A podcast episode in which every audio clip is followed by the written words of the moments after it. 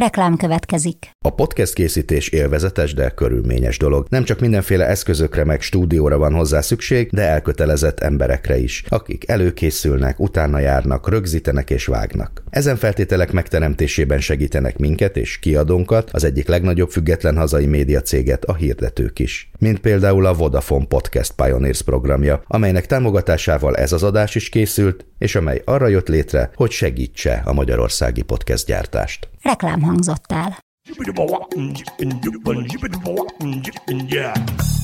A Líra könyv bemutatja a 24.hu könyves podcastjét, a Buksót.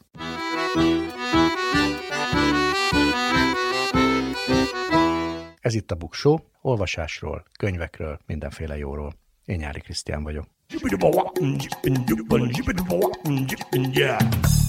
Kicsi könyvesboltokkal fogunk foglalkozni, erről fogok beszélgetni vendégemmel. Az első független kis könyvesbolt az 1989-ben alakult Lángtéka vezetőjével, tulajdonosával. Ilyen boltokat fogok ajánlani Magyarországról és a határon túlról, Budapestről és vidékről egyaránt. Aztán a végén pedig ajánlanék 10 olyan könyvet, amelyek szépirodalmiak, és a következő nemzetközi könyvfesztiválra szeptember végére jelennek meg, vagy a könyvfesztivál kínálatában találjuk meg őket.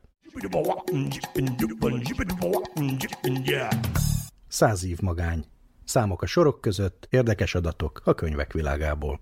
Összegyűjtöttem 30 kihagyhatatlan kis könyvesboltot Magyarországon és a határon túl, ahol mindenképpen érdemes betérni. Ezek nem feltétlenül független boltok, van amelyik hálózathoz tartozik, de mindegyik kicsi, sajátos hangulata van, és különös könyveket is lehet akár találni. Az első a Lángtéka, amelynek vezetőjével, tulajdonosával, Rédei Évával beszélgetni is fogok, úgyhogy ezt most nem mutatom be, a Pozsonyi út 5 szám alatt található. Ha innen egy kicsit tovább sétálunk a Pozsonyi út 23-ig, akkor ott van a nemrég megnyílt Book Up pop-up könyvesbolt, ami azt jelenti, hogy konkurens kiadók álltak össze, és közösen nyitottak egy kis bemutató könyvesboltot, ahol könyvbemutatókat és egyéb rendezvényeket is tartanak, nagyon kellemes hangulatú hely. Kicsit tovább megyünk szemben vele a Pozsonyi Pagony, a Pozsonyi út 26 szám alatt. 2001-ben három lelkes és bizonyára nagyon optimista házaspár hozta létre néhány hónap alatt az ország első gyermekkönyvesboltját. Ma már egy könyvkiadó is tartozik hozzá, és Budapesten 7 boltjuk van, vidéken 5, mindegyikben nagyon jó hangulat van, gyerekektől egészen a kamaszokig megtalálják az olvasmányokat. Szintén még mindig itt az Újlipótvárosban az olvasók boltja, Panónia utca 35 szám alatt található. Egyébként ez a filozófiai és tudományos könyvkiadással foglalkozó Tipotex kínálatát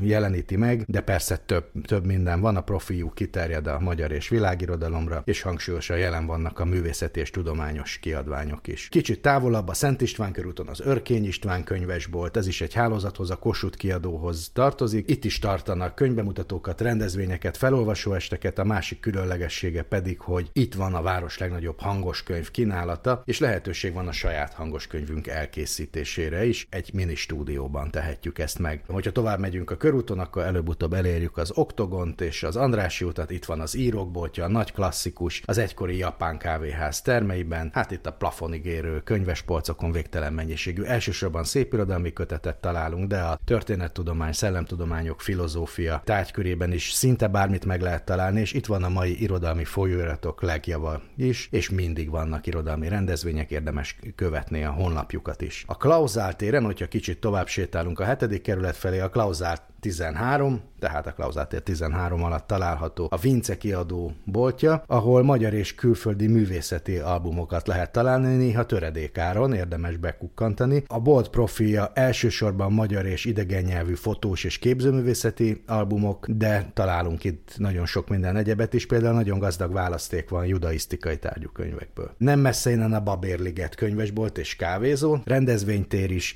és hát a Babérliget az Hanvas Béla örökségére utal, nem véletlenül az ő műveit mindig elérhetőek. Aztán egy kicsit, ha tovább megyünk és haza akarok beszélni, már pedig akarok, akkor ott van a Magvető Café, a Dohány utca 13-ban. Ez a Líra csoporthoz tartozik, egy integrált kávézó, könyvesbolt és rendezvényhelyszín, ahol megvásárolható minden magvetős könyv, és még egy csomó más is, és persze könyvbemutató, kisebb színházi előadások, rendhagyó irodalomórák is várják az érdeklődőket. Szintén a hetedik kerületben az Atlantis könyvsziget, a Király utca 2-ben, magyar és idegen nyelvű filozófiai művészettörténeti, építészeti, vagy bármilyen alapvetően humántudományokkal foglalkozó könyvet keresünk, akkor itt biztos, hogy megtaláljuk a régebbi kiadásokat is. Nagyon régóta ott van ez a kis ékszerdoboz könyvesbolt, a Király utca és az Anker köz sarkán. Hogyha tovább sétálunk, akkor már a belvárosban a Rózsavölgyi zeneműbolt a Szervita téren, ami egyszerre egy zeneműbolt és egy könyvesbolt, és hát az a különlegessége, számos különlegessége mellett, hogy 111 éve ugyanazon a helyszínen üzemel Közép-Európa legnagyobb zenei gyűjteményével és friss könyvkínálattal, és a felső szintjén pedig a Rózsavölgyi Szalonnal, ami egy színház. Hogyha átmegyünk Budára, akkor a Gdansk könyvesboltot ajánlom a Bartók Béla út 46 szám alatt. Egy lengyel házaspár csinálja, nem véletlen a neve, de mindenféle könyvet találunk itt, és a a, az egyik tulajdonos a Fortepán egyik alapítója egyébként, és hát ennek megfelelően fotók, folyóiratok, irodalmi és művészeti kiadványok vannak, és persze még kávézni is lehet. Aztán Budán, de már közel Pesthez ismét, a Libertin, a Liptai utca 12-ben, ez az aranylétrás volt, amit szabadosági televíziós újságíró és könyves influencer hozott létre, ugye hozzá kötődik a Nincs időm olvasni kihívás is, ami több tízezreket mozgat meg az olvasás mellett, és ez egy pici tényleg ékszerdoboz könyvesból, és ráadásul már nem csak az első vidéken is, Debrecenben és Szegeden is nyitott szabadosági hasonló boltokat. Három idegen nyelvű könyvesboltot is ajánlanék Budapestről, a Bestsellers, az Október 6-a utca 11-ben egy saroknyira a Bazilikától, talán ez a legrégebbi, ami idegen nyelvű könyvekkel látja el a fővárost, elég széles és naprekész kínálatuk van. A Massolit a Nagy Diófa utca 30-ban, Bulgakov világhírű regényéből a Mester és Margaritából kölcsönözte a nevét, és ennek megfelelően nem csak angol, hanem orosz nyelvű szépirodalmat is találunk itt, és persze rengeteg egyebet, például a judaisztikai témájú szakirodalmat, és a klasszikus Oxford Corner a Gerlóci utca 7-ben, ami az eredetileg az Oxford University Press könyvesboltja volt, de ma már minden angol nyelvű könyvet találunk, és nyelvoktatással kapcsolatos könyvkínálatuk is elég széles. Aztán menjünk vidékre, mert itt is találunk eh, szuper könyvesboltokat. Először Budapest környékén a Betűtészt a Budakeszén, a Főutca 115-ben, egy alma fárnyékában egy öreg sváb parasztház falai között nyílt valamikor 2009-ben ez a bolt. Elsősorban gyerekkönyveket kínál, de vannak felnőtteknek szóló könyvek is, egy ilyen igazi rustikus hangulatú búvóhely. A Parti Medve Szentendrén, a Városház téren, ez is egy ilyen könyves kuckó, meg egy pihenőhely, de lehet egy csésze kávét is kérni, vagy forró csokit, limonádét, vannak itt egyéb termékek is a könyvön kívül, ökotermékek, gyertyák, hasonlók, de hát persze elsősorban a könyvről szól ez is. Biatorbágyon a kisgombos, Baros utca 3-ban. Ez egy hatalmas könyvszekrényen indult, és aztán azóta az ország egyik legkedvesebb, leg cukibb könyvesboltja lett belőle, érdemes ide külön is ellátogatni. Aztán Nagykovácsiban a Tandem, Kossuth utca 40-ben, itt új és antikvár könyveket is lehet kapni, meg kávét és süteményt is, nagyon aranyos hely. Egyébként ez az egyetlen, ahol antik könyvek is vannak, és most ebben a listában benne van, mert majd egyszer valamikor antikváriumokról is fogok beszélni, nem férnek különben ide. A 21-es Székesfehérvár a könyvekboltja az Adi utca 18-ban. Eredetileg szakkönyvbolt volt, most is elég komoly szakkönyvkínálata van, de már vannak irodalmi tárgyú könyvek, meg mindenféle egyéb könyv és irodalmi rendezvények, lelkes támogatói például a Székesfehérvári Irodalmi Napoknak, ami éppen most szeptember 14 és 16-a között zajlik. Sátorai új helyen, hogy jó messzire is elmenjünk, a Rony kutya könyvesbolt a Kossuth tér 14-ben, ez is egy elég egyedi és varázslatos hely, és elég széles könyvkínálat is. Szintén hálózathoz tartozik, de nekem az egyik kedvencem, Gyöngyösön a Gyöngyházlíra könyvesbolt a Páter Kis Szaléz utcában, egyedi hangulatú könyvesbolt Gyöngyös főterén, itt is irodalmi rendezvényeket tartanak, könyvklubot tartanak, és az egyik legjobban működő kis könyvesbolt az országban szerintem. Vagy ott van Monoron, a Pillangó könyvesbolt a Petőfi utcában, ez is könyvesbolt és kávézó, van egy ikerpárja a Gyöm tömrőn, édességeket, kézműves termékeket is árulnak, de persze a könyv a fő, és itt lehet a legnagyobb, legszélesebb kínálatot találni Szerbiában, azaz Vajdaságban megjelent magyar könyvekből, gondolom van valami jó kis kapcsolat. És akkor kicsit átlépünk a határon, nem is olyan nagyon először, hiszen Komáromban, Révkomáromban vagy Komárnóban az Ez az könyvesboltot javaslom az Európa udvarban, ami nem olyan régen nyílt, vagy a családi könyvklubot Dunaszerdahelyen, ez is egy bevásárlóközpontban van a Max bevásárló bevásárló központban, és egyébként ez egy könyvkereskedelmi cég is, tulajdonképpen a szlovákiai magyar könyvkereskedelmet innen ebből a kis könyvesboltból irányítják. Ha Románia fele megyünk, akkor mondjuk a Gemma könyvesboltot ajánlom Marosvásárhelyről, a Bolyai utca 10-ből. Ez az első ilyen könyves kávézó Marosvásárhelyen. Teleki Gemma grófnőről kapta egyébként a nevét, aki ezelőtt a ház előtt árult virágot élete végéig. Kolozsváron több könyvesboltból lehetne választani, de én a Gaudámus könyvkereskedést ajánlom a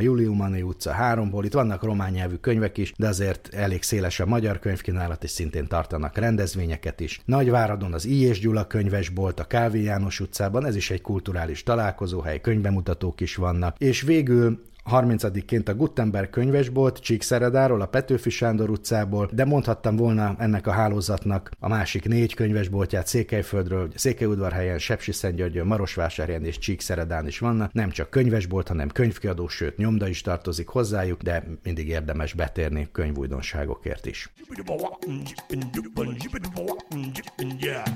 Könyvemberünk ezúttal Rédei Éva. Itt a Buksóban nem csak szerzőket, írókat szólaltatunk meg, hanem időről időre könyves szakembereket is, volt már irodalmi szerkesztő, könyvkiadó, és most végre egy könyvkereskedő, nem is akár milyen Rédei Éva, könyvkereskedő a 13. kerület díszpolgára, Salánktéka tulajdonosa. Ez, aki nem ismerné, a Pozsonyi úton egy picike, mindössze talán 27 négyzetméteres kis könyvesbolt, aminek azonban a kulturális hatása jelentősége bőven túlmutat ezen a méreten, hiszen már 34 éve szolgálja a budapestieket, meg a külföldieket, meg a vidékieket, nem csak könyvesbolt, hanem programhelyszín is, és ez az első magánkönyvesbolt, ami folyamatosan működik a rendszerváltás óta. Ennek a történetéről, és hát Éváról szeretnék most beszélgetni, akit szeretettel köszöntök. Mielőtt a lángtékáról beszélgetnénk. Szeretném, hogyha egy kicsit rólad, hogy hogy jutottál el odáig, mivel foglalkoztál, hogy teállt a Igen. könyvszakmában és a könyvszakmán kívül az életed. Értem. Nagyon-nagyon nem szerettem tanulni gyerekkoromban, még annyit hozzáteszek, hogy mi hárman vagyunk testvérek, van egy ikertestvérem, és van egy bátyám. Eredetileg zenei pályára készültünk, az édesanyám nagyon szépen zongorázott, de a háborús évek meg egyebek miatt, anyagi dolgok miatt ő abba hagyta a zongorázást, és az volt a vágya és a terve, hogy az ő kislányaiból zongoraművésznők legyenek. És ezért aztán nagyon sokat gyakoroltunk, napi hat órát gyakoroltam én magam is akkoriban. Ma már nagyon sajnálom, de ez egy másik kérdés, és így kezdtük a fiatal éveinket, de hát nagyon nehéz volt zongora tanszakra bekerülni, különösen két rédei lánynak, ez szinte elképzelhetetlen volt, akkora volt a túljelentkezés, és az apukám akkor kitalálta, hogy az Ági, a testvérem térjen át a csellóra. Hozzá kell tennem, hogy az Ági volt, zeneileg az Ági volt a tehetségesebb, és ő át is tért a csellóra, ahova összesen heten jelentkeztek, és mind a hét jelentkezőt föl is vették. Ez a konzervatóriumról uh-huh. beszélek, és én meg zongora tanszakra jelentkeztem, ahova nem vettek föl. Na, ebből aztán nagy dráma lett otthon, különösen az én lelkembe, mert borzasztó csalódott voltam, és így aztán külön váltak az útjaink, az Ági meg az én út, utom, mert ő a konzervatóriumban járt, én meg a Kölcsei gimnáziumba. Az elsőt még együtt jártuk, az első évfolyamot a Kölcsei gimnáziumba, de utána a konzervatóriumba, és tulajdonképpen még azt hiszem egyszer megpróbáltam a jelentkezést a konzervatóriumba sikertelenül, és végképp abba hagytam a zongorázást. Olyan szinten abba hagytam, hogy azóta sem zongoráztam, ez valami egészen borzasztó. A zenét ma is nagyon szeretem, de nem zongorázom már sajnos. És akkor a tovább tanulás tekintetében az apukámnak volt egy olyan ötlete, hogy hát akkor mi lenne, hogyha én könyvkereskedő lennék. És De volt egy valami családi... Nem, nem, semmi ilyen nem volt. Az apám egy nagyon édes, okos ember volt, és úgy érezte, és jól érezte, hogy, hogy nekem ez úgy való lenne ez a könyvkereskedés. És akkoriban az állami könyvterjesztő vállalatnál az Ala Imre volt az igazgató, aki egy roppant helyes, kulturált ember volt, és akkoriban még nem úgy működött a könyv könyves szakembereknek a képzése, hogy manapság, illetve manapság már azt hiszem sehogy sem működik, hanem külön személyes beszélgetésen kellett részt venni. Zala Imre behívott mindenkit, aki jelentkezett, és lényegében egy felvételi beszélgetés volt, nem is volt rövid, ahol olvasmányokról kérdezett, az életformánkról, jelen esetben nálam a zenei tanulmányaimról, és nem volt azonnal válasz, hogy akkor most föl fölvettek, vagy nem vettek föl, hanem azt mondta, hogy majd ki fognak értesíteni, hogy mi az eredmény ennek a beszélgetésnek. Tehát azt hiszem, hogy lényegesen igényesebb volt az elvárás, hogy valaki könyvesboltba dolgozzon, mint manapság, sajnos. Például olvasni kellett hozzá. Sokat. Olvasni kellett, és tehát egy mindenféleképpen egy olyan fajta kulturáltságot kellett tanúsítani, ami egy olyan alapkövetelmény volt, ezzel én egyébként egyetértettem már akkor is, és most is egyetértek, hogy ne lehessen bárki könyvesbolti eladó. Tehát az, az elképzelhetetlen lett volna, hogy valaki csak úgy mondjuk egy mosogatói állásból azt gondolja, hogy akkor én holnaptól könyvet fogok árulni, mert az milyen jó üzlet. Mert ugye tudjuk, még ma is, de a korábbi években, a 90-es években rengeteg utcai könyvárus volt, ma is van, és ezeknek az embereknek az égvilágon semmilyen könyves szakmai végzettségük nem volt, és nincsen ma sem, tehát ma már nem kritérium és nem elvárás az, hogy valaki komoly éveket töltsön azzal, hogy a szakmába dolgozik dolgozik. Ezek szerint te viszont az egész életedet akkor a könyvkereskedelemben Én az egész életemet. Töltötted. Igen. Az állami könyvterjesztő vállalatnál ezek szerint a, a rendszerváltásig, és honnan jött a az ötlet a rendszerváltáskor. Persze akkor mindenkinek voltak ötletei, de nem mindenki valósította meg. Tehát, hogy Igen, hát hogy bizonyos értelemben szerencsém volt. Ugye a Pozsonyi úton dolgoztam ugyanebben az üzletben, ahol most is, de akkor már nem az állami könyvterjesztő vállalatnál. Ez egy kitérő volt, lévén, hogy az állami könyvterjesztő vállalatnak sajnos ugye az alaimre meghalt, és az azt követő vezetés az hát megközelítőleg sem volt olyan igényes, és nem volt olyan, hát számomra szimpatikus fogalmazunk. Így egy bizonyos török nevezetű ember volt akkor az igazgató, akivel személyesen én nem voltam jóba, és ott hagytam az állami könyvterjesztő vállalatot azzal, hogy, hogy én ezzel az emberrel nem akarok tovább együtt dolgozni, és jelentkeztem a Téka könyvértékesítő vállalathoz. Ugye akkoriban három nagy könyvkereskedelmi cég működött az országban, a legnagyobb volt volt az állami könyvterjesztő vállalat, is volt a művelt nép, aki főleg a vidéki terjesztéssel foglalkozott, és a Téka könyvértékesítő vállalat, ami... Ilyen olcsó könyveket árultak. Olcsó ugye? könyveket árultak, igen, de nem csak olcsó, tehát a lényeg a lényeg, hogy jelentkeztem a Téka vállalathoz, de még ezt megelőzően kinéztem magamnak ezt az üzletet, amiben mai napig vagyok. Tehát elsétáltam a Pozsonyútra, és azt mondtam, hogy na nekem pont ez kell. Egyetlen szépséghibája volt, volt, hogy ez egy úgynevezett féláru könyvesbolt volt, ami azt jelentette, hogy minden, ami az üzletben volt, az féláron volt kapható. Ezzel végtelenül nem értettem egyet, mert azt gondoltam már akkor is, ez még ugye a rendszerváltás előtti évekről beszélünk, hogy a Pozsonyi út az egy sokkal igényesebb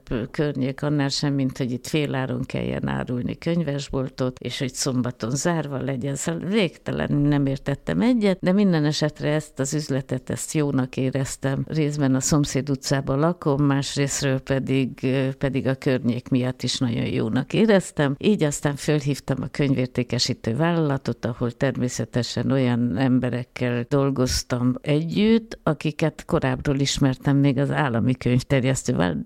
Boldogok voltak, hogy jelentkeztem, és mondtam, hogy én ezt az üzletet szeretném, és természetesen ezt az üzletet kaptam meg. Aki itt volt boltvezető korábban, azt elhelyezték a, nem is tudom hova, azt hiszem a Lehel piac környékére, és én megkaptam ezt az üzletet, de továbbra is féláru könyvesbolt volt, és így nagyon jó könyvek voltak, azt kell, hogy mondjam. Nagyságrendileg sokkal több jó könyv volt, mint amit az ember elképzelne egy féláru könyvesboltról, és volt egy nagy raktára, azt hiszem Soroksáron vagy valahol, és oda kimentem, hogy ott lehetett válogatni. Ugye a féláru könyvek, azok az immobil könyvek, a, a szakmán belül mindenki tudja, hogy ezt mit jelent, ezek a lejárt könyvek, tehát évszám szerint, kiadás szerint lejárt könyvek, és hát kincseket találtam. Tehát a krumplik közül szedtem ki, de komolyan szó szerint a csírázó krumplik közül szedtem ki olyan kincseket, hogy valami egészen fantasztikus volt, és akkor néhány hónapig így dolgoztunk, mint féláru könyvesbolt. Nagyon szép volt akkoriban az üzletnek a bejárata.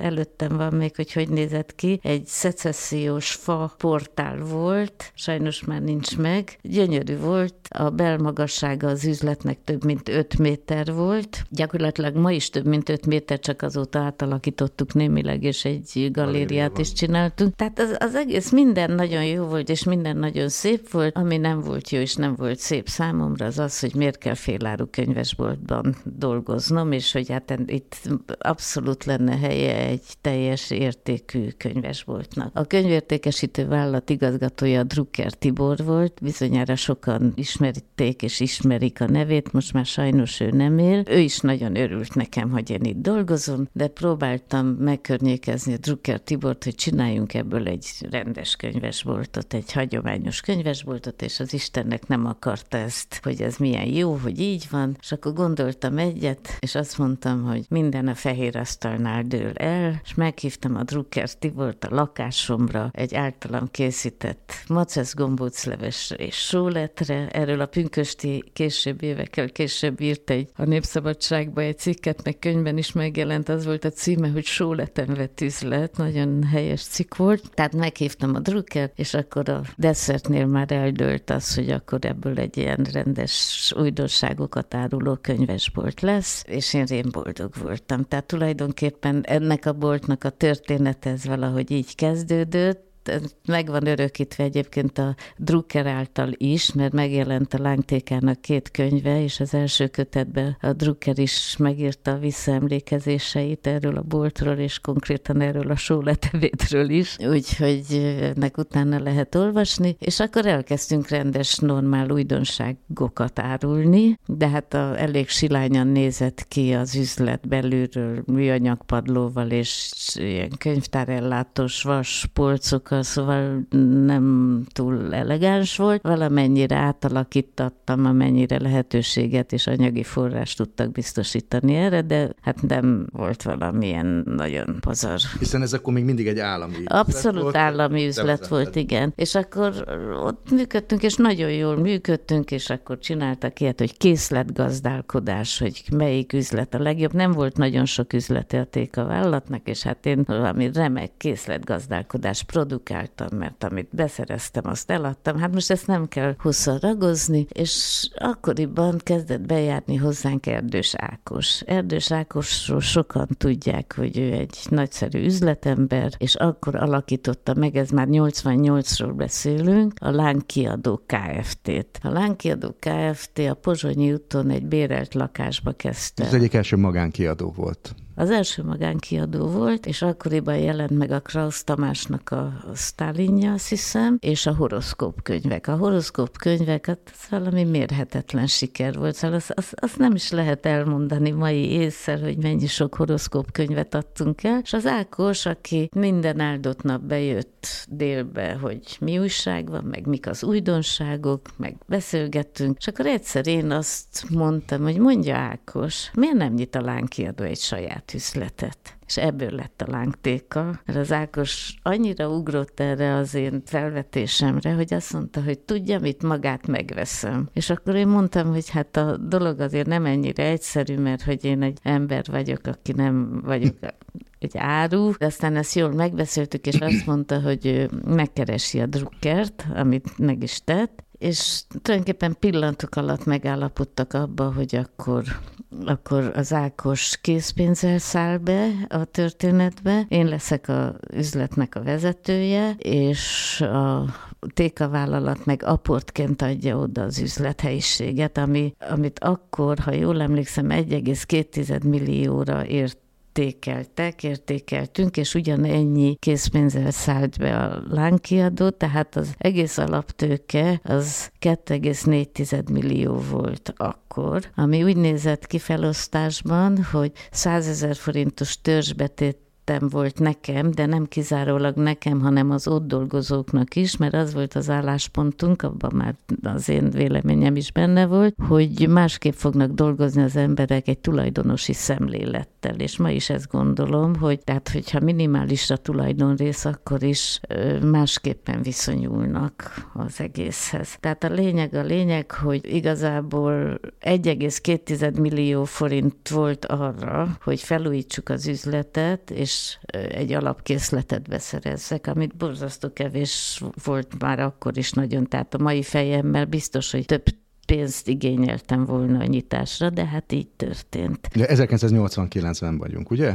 Igen, Hát ez 89, ez már igen, ezelőtt. 1989, igen. Akit a YouTube-on lehet még találni ilyen híradó felvételeket, igen. hogy sorban állnak az emberek, de elképesztően sokan Igen. az első magánkönyves Igen. volt. Miben volt ez más, mint az akkori többi Hát egész volt? más volt, tehát elsőben ugye magánkönyves volt, volt videókölcsönzéssel. Ebből kifolyólag non-stop voltunk nyitva az elején, borzasztó volt, és másodszorban pedig ez nem az én ötletem volt, de én valósítottam meg, az Ákos kitalálta, hogy nyissunk egy 5 forintos könyvvásárral, ami azt jelentette, hogy minden könyv, ami az üzletben volt, 5 forintba került, ettől volt a nagy sor. Az 5 forintos könyveket azt úgy tudtam beszerezni, azt a Téka könyvértékesítő vállalat raktárából tudtam beszerezni, és ott semmi más szempont nem volt, csak hogy immobil könyveket lehet hozni. De abból bármennyit. És hát föltöltöttük az üzletet, teljesen tele volt, hangsúlyozom, nem a mostani berendezéssel, hanem ezek a könyvtárellátónak a, a salgó polcai voltak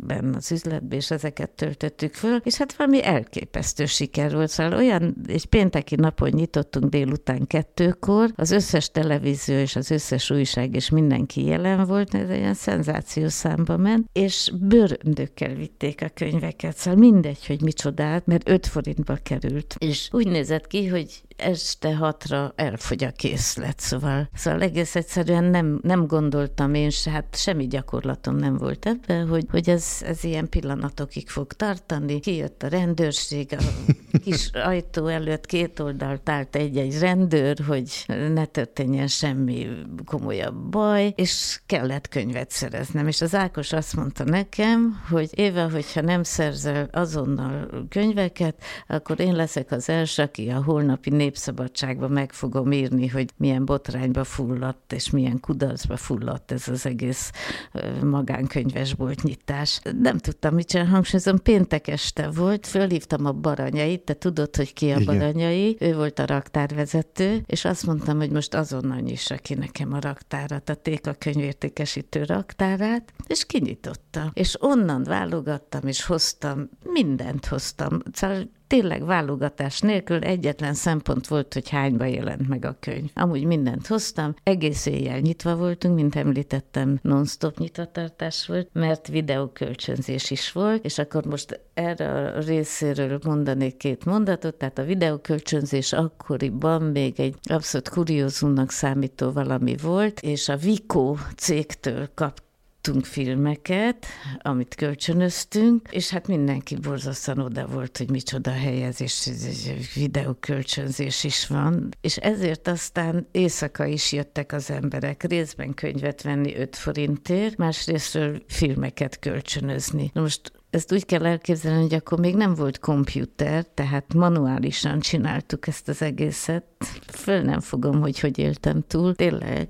Tehát elvitték a filmet, akkor fölírtam, hogy Gibbs Jakab elvitt egy filmet, ma 18 óra valahánykor, és azt akkor ugye 24 órára kölcsönöztük, 130 forint volt egy kölcsönzési díj, de ha nem hozta vissza, akkor késedelmi díjat kellett fizetni, szóval borzalmas volt, nagyon sokan nem hozták vissza, és akkor utána kellett menni, és mondom, ezt mind manuálisan csináltuk, borzalmas volt. Amikor elkezdődtek a kereskedelmi televíziók működni, akkoriban úgy gondoltam, hogy abba kell hagyni ezt a videókölcsönzést, mert teljesen ráfizetéses, és a kereskedelmi televíziók olyan szinten ö, megjelentek a mindennapi életbe, hogy egyszerűen nem is volt már igénye annyira a filmek kölcsönzésére. Nem is emlékszem pontosan, hogy ez hány órakor volt, akkor már nem non-stop voltunk nyitva, hanem először éjfélig, és aztán utána sok éven keresztül 11-től 11-ig, ez is egy ilyen szlogen lett, hogy 11-től 11-ig, és akkor abba hagytuk a videókölcsönzést, aminek én nagyon örültem, és gyakorlatilag áttértünk teljes egészében a könyvforgalmazásra. Nem is tudom, hogy mi a nagyobb csoda, hogy ebbe így belemertél vágni, a teljesen ismeretlenbe vagy, hogy ez azóta is folyamatosan működik, mert hát voltak magánkönyvesboltok aztán a rendszerváltás után, de hát nem, nem sok eh, jutott el idáig. De mi a titka, hogy, hogy ez a bolt élt túl minden? Hát volt itt könyvesválság, gazdasági válság, meg mindenféle nehézség. Nem tudom, hogy mi a titka, illetőleg talán az én kitartásom a titka. Azt azért elmondom nagyon büszkén, hogy 34 év alatt egyetlen egyszer sem volt veszteséges az üzlet. Amire én nagyon büszke vagyok, különös tekintettel arra, hogy ahogy mondtad, volt gazdasági válság, és minden egyéb, és nagyon-nagyon sok kis könyvesból konkrétan csődbe ment és tönkre ment. Tehát nem.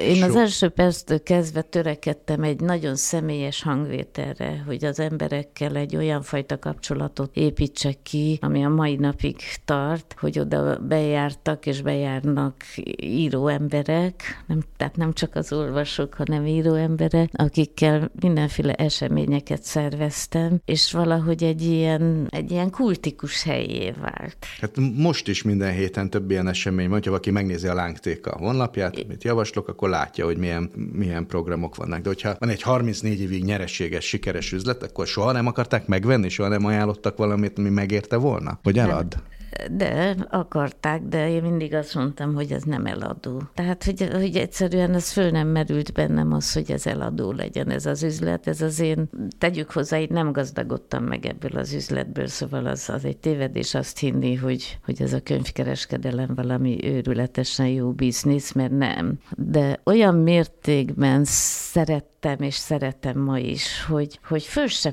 tehát egyáltalán nem gondolkoztam, nem gondolkozom ma se azon, hogy, hogy ezt el kellene adni. Szerintem még egy világrekordot tartasz, legalábbis biztos, hogy magyar könyvkereskedelmi rekord, hogy 27 négyzetméteren ennyi könyv. Tehát, hogy ez hogy sikerült megcsinálni? Hány, hány címet forgalmaztak? Épp a napokban gondolkoztam, most egész pontosan nem tudom, de olyan 20 ezer körüli címünk van. Most próbálja meg a, a, a néző vagy a hallgató elképzelni, hogy egy 27 négyzetméteres lakás lakásba több tízezer könyvet hogy lehet elhelyezni, mert Éva megcsinálta. Hát igen, ennek is van egy története. Még nagyon-nagyon régen, a 80-as években a férjemmel elmentünk Bécsbe, többször is elmentünk Bécsbe, és úgy emlékszem, hogy a Grábenen sétáltunk, és ott az egyik könyvesboltba én bementem, ahol borzasztó érdekesnek találtam, hogy milyen könyvespolc rendszert használnak, ami egy ilyen elhúzhatós, egymás elé mögé, nem mögé, inkább elé húzható polcos rendszer volt, nem volt különösen ben szép, de nagyon szellemesen volt megoldva, és hát tudom, nem tudtam szabadulni, egész délelőtt ott húzogáltam a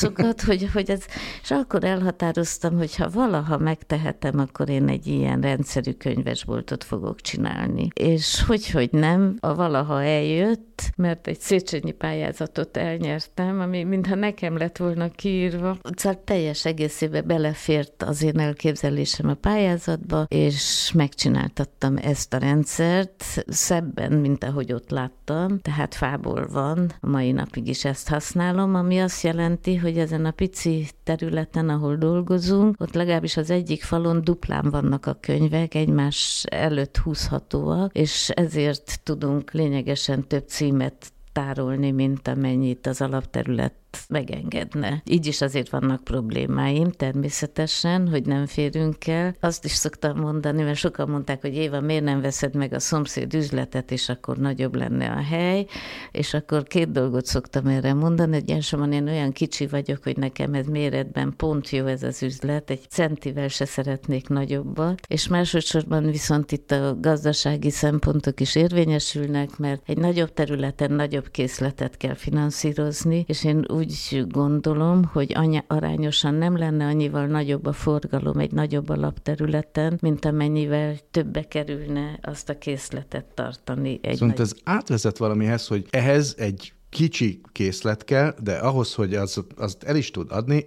ismerned kell a vásárlóidat. Igen. De tudnod kell, hogy az mennyi idő alatt fog elfogyni, és kik fogják megvenni. Így, ez így, ahogy mondod. Sokszor, amikor rendelem a könyvet, látom mögötte az embert, a vevőt. Konkrétan, személyesen a vevőt látom mögötte. Tehát itt az elmúlt évtizedek alatt már olyan szimbiózisban élünk a vevők, meg mi, hogy, hogy pontosan tudom. És egyszer ezt mindig el szoktam mondani, amikor kérdeznek. Egyszer nagyon régen a Klubrádióban Rangos Katival volt egy interjú, és akkor a Kati is hasonló dolgokat kérdezett tőlem, és akkor fogalmaztam meg igazán, hogy bejön hozzám egy ember, kér valamit, egy könyvet, és az maga a vallomás. Tehát írtó érdekes, mert abból az egy kérésből számomra egy csomó információ születik arról az emberről, aki persze lehet, hogy ajándékba akarja venni Rózsikának a könyvet, de mégis valamiféle benyomásom támad. És ennyi sok év alatt, és a visszajáró emberek, tehát egy, egy barátságok alakultak ki, kapcsolatok, tehát van, hogy csak azért jön be, hogy egy kicsit beszélgessünk, és megbeszéljük a tegnapi történéseket, vagy akár a mai történéseket. El kell, hogy meséljem, hogy, hogy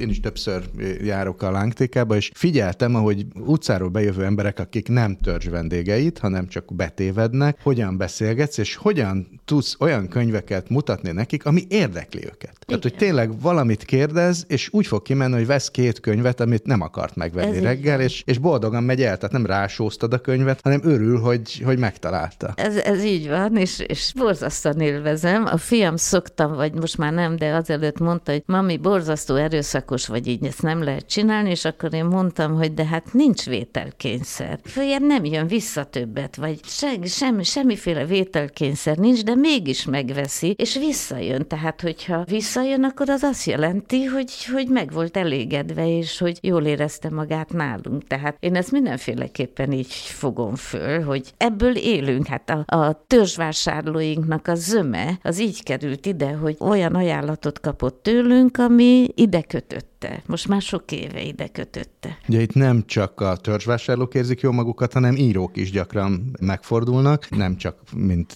egy rendezvényen dedikálók, hanem, hanem hát oda bejárnak, én magam is ilyen vagyok. Beszélgessünk egy kicsit az egyik, sajnos már nem köztünk levő íróról, aki hát összeforródott egy kicsit a lángtékával Beher Ivánról, aki hát amíg, amíg élt, addig szerintem nem volt nap, hogy ne tért volna be hozzá. Az Iván nekem nagyon jó barátom volt. A mai pillanatig fáj nekem, hogy nincs Pécsen ültettünk az én javaslatomra egy fát ott a boltunk előtt, meg egy pad is van, rá van írva egy Becher Iván kőr is fája. Szóval az Iván, azt akartam, hogy egy élő valami maradjon az Iván után, és ez a fa remélem, hogy örök életre ott marad. Nagyon-nagyon hiányzik, hogy nincs közöttünk. Az Iván egy, aki ismert, azt tudja, hogy egy furcsa ember volt annyiban mindenképpen, hogy ő nem volt egy ilyen sokbeszédű, hangos valaki, de mindig volt nála egy notesz, és jegyzetelt sokszor. Ha eszébe jutott valami, akkor, akkor azt úgy fölírta. És abból aztán novella lett. Abból akkor. aztán lett egy tárca, vagy egy novella.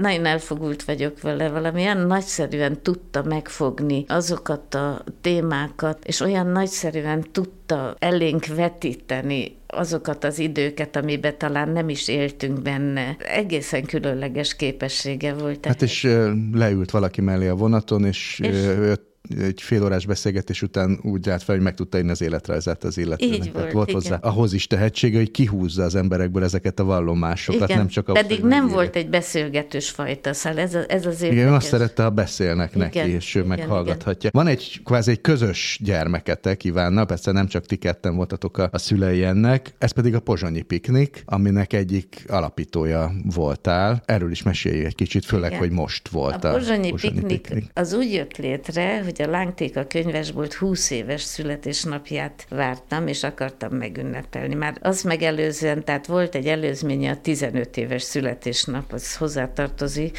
amikor a Lángtéka 15 éves lett, akkor lett készen az üzlet így a mai formájában ezekkel az előbb említett polcokkal, és a 15 éves születésnapot is már megünnepeltük, ami egy pici színpad volt az üzlet előtt a járdán, és zsíros kenyeret kínáltunk, innen a zsíros kenyér ötlet lett, úgy a későbbi évekre. Tehát zsíros kenyeret kínáltunk, és vettem száz üveg orosz pesgőt, és az akkori mellettünk lévő most babka névre hallgató vendéglő, de akkor, hogy is hívták, mindjárt szembe jut, az volt a catering, és kihoztak asztalokat fehér abrosszal, pesgős poharakat, és a pesgőt, és a zsíros kenyér, és, és kis műsor volt. A Dunai Tamás lépett föl például, aki egyébként ott lakott, és nekem jó jó barátom volt, és a Fellegi Balázs énekelt. Ez egy ilyen délutáni esemény volt, és nagyszerű volt, és rengeteg luftbalont fölfújtunk, és azt úgy körülaggattuk ott a házakra, meg a kocsma teraszára, szóval egy ilyen előzménye volt a pozsonyi pikniknek. És amikor jött a 20 éves születésnap, vagyis közeledett, akkor mondtam az Ivánnak, hogy Iván, írjál egy új Lipócia könyvet.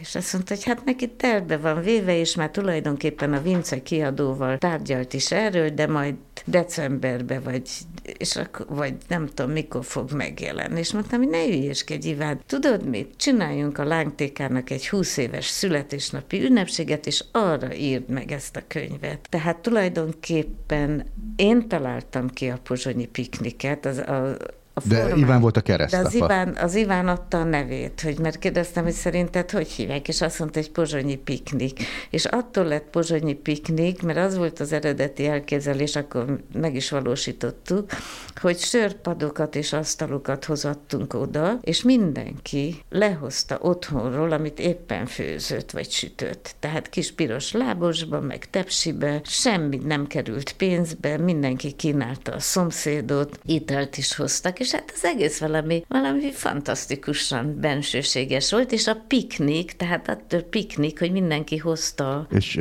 Iván Bográsban a Pozsonyi úton kecskepörköltet főzött, ami teljesen szürreális. Hát, az teljesen szürreális, nagyon-nagyon-nagyon morogtak a lakók, én emlékszem erre a kecskepörköltre.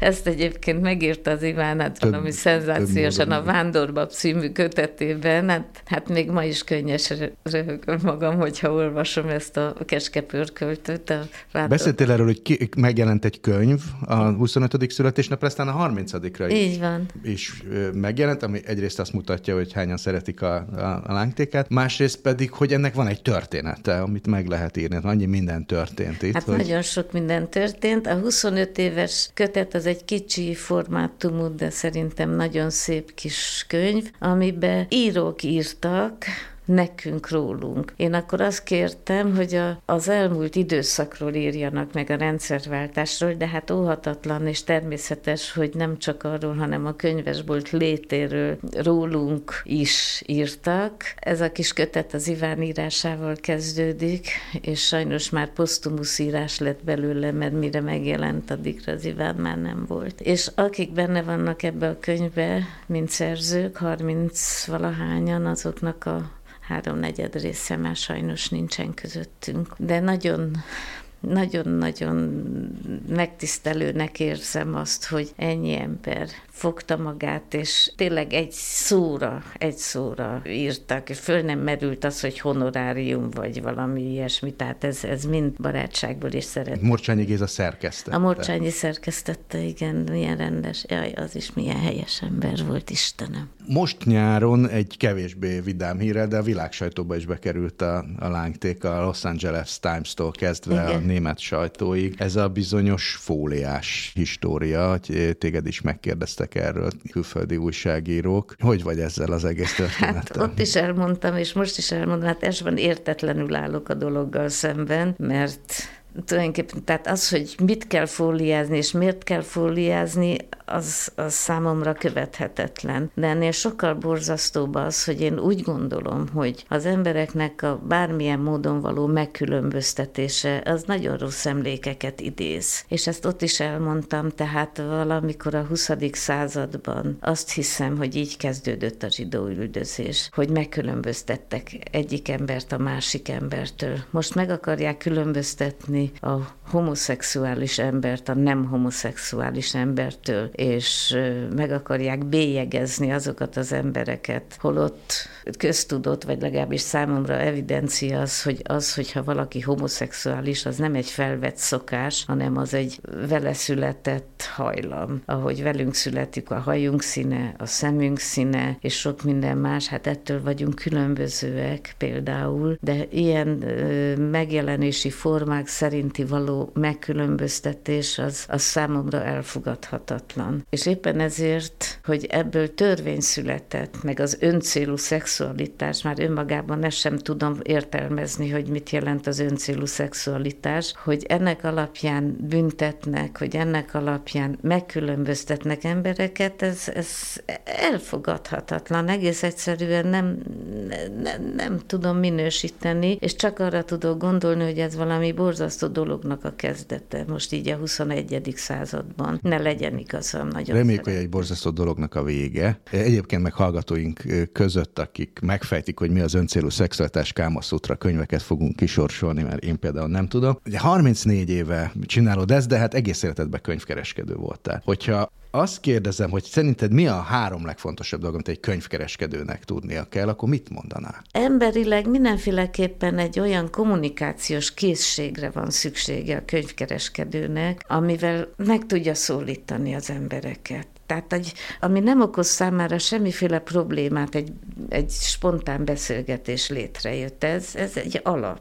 Tehát abszolút alap. És, és meg tudja érezni azt, hogy, hogy egy emberrel milyen hangnemben, milyen stílusban, milyen módon lehet beszélgetni, akár humorizálni. Tehát ezt, ezt érezni kell. Ezt sokszor mondtam, még régen, még az állami korszakban mondtam a alkalmazottaknak, vagyis a munkatársaimnak, hogy neked tudnod kell, hogy mennyi pénz van a zsebébe. És akkor így mindig néztek rám, és mondtam, hogy neked azt tudnod kell, érezned kell, hogy ebben a vevőben van még, vagy nincs több benne. Tehát tudni kell azt, hogy mikor van vége a, eladási menetnek. És, és akkor mindig kérdezték, hogy honnan, és mondtam, hogy ezt nem tudom megmagyarázni, de érezned kell.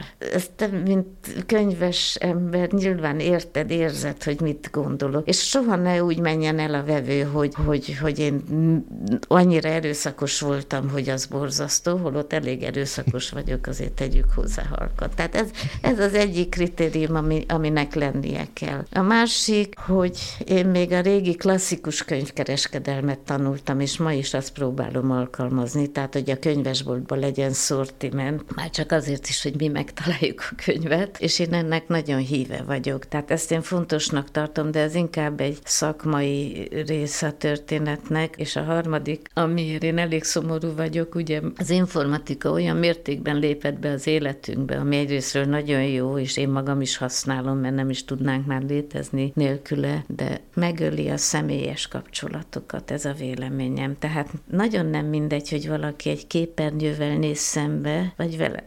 Ez most nem nagy képűségből mondom, hanem, hanem ha velem néz szembe, akkor közöttünk létrejött egy valamiféle emberi kapcsolat ami szerintem nagyon fontos, és nagyon örülök annak, hogy az utóbbi időben egyre több fiatal jön hozzánk, akik igénylik ezt az emberi kapcsolatot, amit én meg a kollégáim is megpróbálunk megadni, mert, mert gépekkel csak és kizárólag nem lehet együtt élni.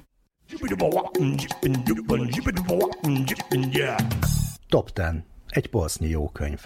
Hamarosan indul a Millenárison a Nemzetközi Könyvfesztivál, ennek megfelelően 10 új szépirodalmi könyvet ajánlok a könyvfesztivál kínálatából. Babarci Eszter, néhány szabálya a boldogsághoz, a jelenkor adta ki 2023-ban. Hát ezek mind szeptemberi vagy augusztusi könyvek, úgyhogy innentől nem is mondom. Két nő történetét dolgozza fel két novella ciklusban, 50-es éveinek közepén járó nő epizódjai tárulnak fel, az egyikben, a másikban pedig egy középkorú nő és egy roma lány összefonódó történetét ismerhetjük meg. Következő egy antológia, Csóka Judit és Szabó T. Anná szerkesztették, egy testben két szív, versek és mesék várandóságról, szülésről, szülőségről a Korvin adta ki, hát arról szól, ami a alcímben is van. Szabó T. Anna költő, Csóka Judit szakpszichológus, meseterapeuta, ők válogatták ezeket a meséket vagy szépirodalmi szövegeket ebbe az antológiába. H. János Gigerliden az Európa adta ki. Ez egy nagyon régi könyve H. Jánosnak, de most újra kiadták, nagyon sokáig elérhetetlen volt. Egy rendes regény, olyan ízig-vérig regény, érdemes elolvasni, sőt azt is tervezem, hogy a szerzőt is meghívom. Jánosi Lajos Örök hely és mindenhol idő a jelenkor kiadásában jelent meg. A taxis blokkád szimbolikus eseményei követhetjük hősünket, a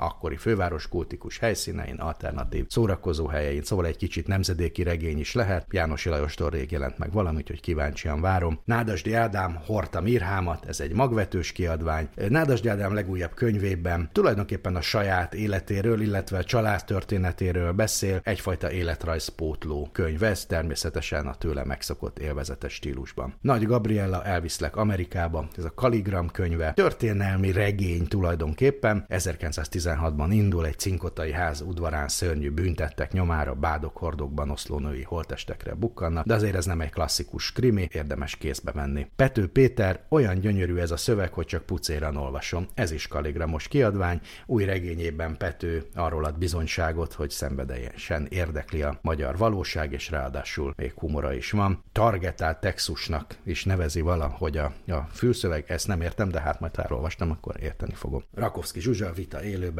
magvető kiadványa. Legutóbb regényekkel jelentkezett Rakovszki Zsuzsa, ez most újra végre egy verses kötet, nekem az egyik kedvenc költömről van szó, úgyhogy ajánlom a hallgatóknak, nézőknek is. Sándor Iván, Tiltott terület, ez is magvetős kiadvány. A 93 éves szerzőnek a regényét vehetjük a kezünkbe, de ez ne tartson vissza tőlünk, ez egy nagyon friss, kortárs, fiatalos regény, és hát természetesen ennek is van valamiféle történelmi összefüggése, az orosz-ukrán frontról szerzett élményeit összegzi benne egy fiatal történész, de van benne másik két szereplő, és az ő sorsuk összefonódásairól szól a regény. Vámos Miklós, teendők halálom után, az Aténeum adta ki, és a testvéri kapcsolatok nehézsége, bonyolult helyzetek, vétkek, bűnök, erények állnak a történet középpontjában, és még egy csomó minden. Vámos Miklóssal is fogok majd itt beszélgetni, úgyhogy a részletek majd akkor.